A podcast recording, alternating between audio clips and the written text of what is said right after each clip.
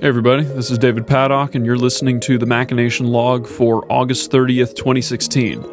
I don't have anything special for you guys today, so we'll just sit and chat for five minutes. If you listened to the podcast yesterday, I had Matt Smeda on, and he talked about a sleeping regimen that he was going to implement, and I told him that I was going to actually try to adhere to it too. And uh, I completely failed to do that. I went to sleep at about midnight, but I did compensate for it by waking up at about 5:45. So, I don't know what it is. I can't sleep more than 5 hours consistently. It doesn't really matter what happens during that time. I could get actual good sleep. Um, I don't necessarily have to get up to use the restroom or uh, nothing seems to prompt me. I just I wake up after about 5 hours.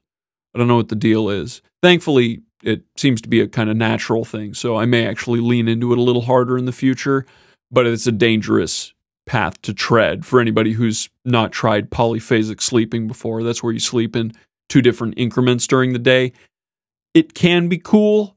It can also ruin your life. Um, but thankfully, I'm the kind of person who is okay with that kind of experimentation.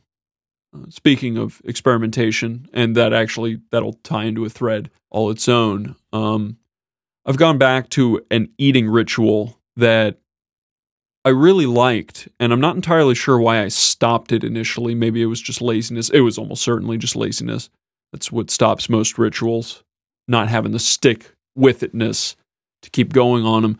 But I um I implemented a mini fast during the day where I don't I essentially don't eat from the time I fall asleep until somewhere around 5 p.m.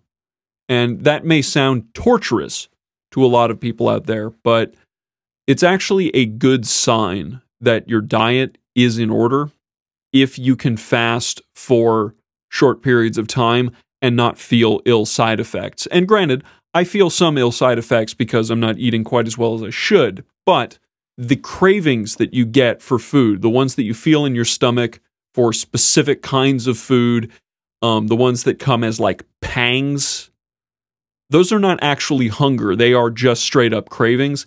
And do yourself a favor, ignore those. They're not good for you. All they do is encourage you to eat garbage that you really shouldn't eat, and they do actually subside. If you wait them out, they will go away after 10 or 15 minutes. If they don't, you probably need additional triage on that point, but I ain't your doctor, so go talk to somebody who actually knows something about it. You might also be wondering what exactly is the upside of doing a fast like that. Um, when it hits 5 p.m., you basically get carte blanche to eat whatever the hell comes to mind. Um, it'd be nice if it was a healthy thing, but it doesn't even necessarily matter. It gives you permission to eat a relatively fantastic meal and you're ready for it because after 16 hours, you may actually be really hungry and the flavors in the food will actually come out and you'll be able to appreciate them. I highly recommend trying this. And part of the reason I brought that up, in addition to Matt's little sleeping regimen, is that these are both things that I've tried before. You know, I've tried polyphasic sleep, I've tried waking up early and going to bed early, following the Ben Franklin method, and I've tried doing little fat 16 hour suspensions of food during the day. I know these all work, but I'm having to rediscover them on a continuous basis. These are things that I should be doing, but for whatever reason they they disappear. And in fact, the mini fasts are an idea that I stole from myself. I was reading back through a journal in review from 2 years ago and I was totally doing it then on this very day 2 years ago and enjoying it intensely. Actually, it may have only been a year ago. Regardless, learn from yourself You've probably done things in the past that are worth remembering, and you just fell off the wagon for a minute. Just get back on the wagon. Just go do do those things. Do the things you know you're supposed to do. And when you inevitably fall into the homeostatic resistance of just not wanting to do it, acknowledge that feeling and then do it anyway. I would tell you that life's too short, but in reality, it's not actually all that short. The actual message to pull away is that you should live your life. And you should live your life to the extent that you already know how to live it. Don't lose the progress you've already made.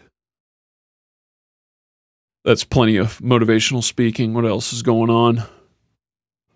I was noticing earlier today how many narratives pass through my consciousness on any given day. Not necessarily narratives for myself, but narratives that other people have created that I am inspecting, whether in the form of nonfiction or fiction, in the realm of sports or general culture or geopolicy or fashion or video games or anything of that kind. Just the number of tales or yarns someone has spun, tales spun by people who are inundated in a world that I'm not aware of intimately.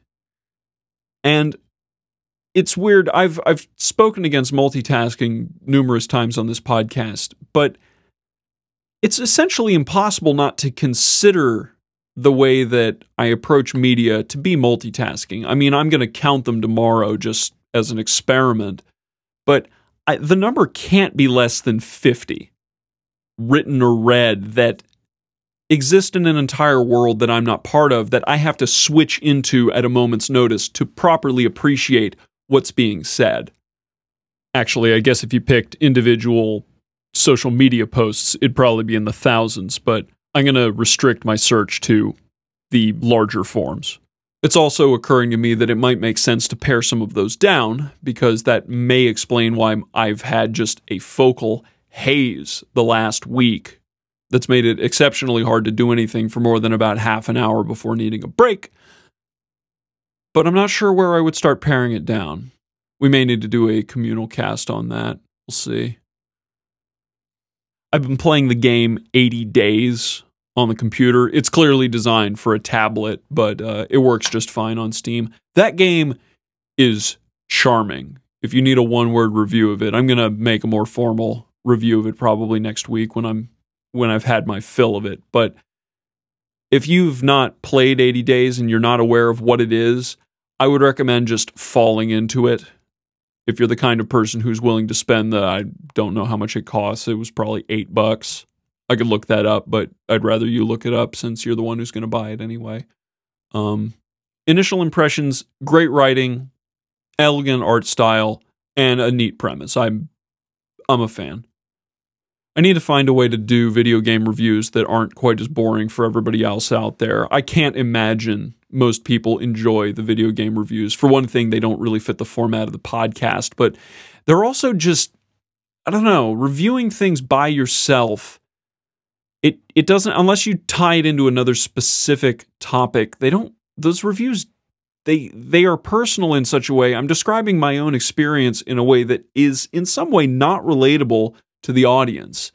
Um, and though I do like getting those pieces out, um, they are a fulfilling thing to write to actually put into words what I'm feeling about a video game. It's not like a movie podcast where I can talk with Nicole Ryan and any guests we happen to have on about the specific things that drive a movie. Like there's something there's something altogether more appealing about that, at least from an external point of view. I mean that could be totally delusional, but I feel like there might be a better way to do that. And I'm going to explore what it might be since it seems like video games are going to remain in my life for an indefinite period of time. All right, I'm going to punch this clock before everybody falls asleep. This is one of the pitfalls of having a daily podcast, but um, I'm going to say on balance it's worth it. So expect more of them. There's also a house party I'd like to get back to before it's my bedtime. Shout out to Cyro and crew. Good morning, everyone.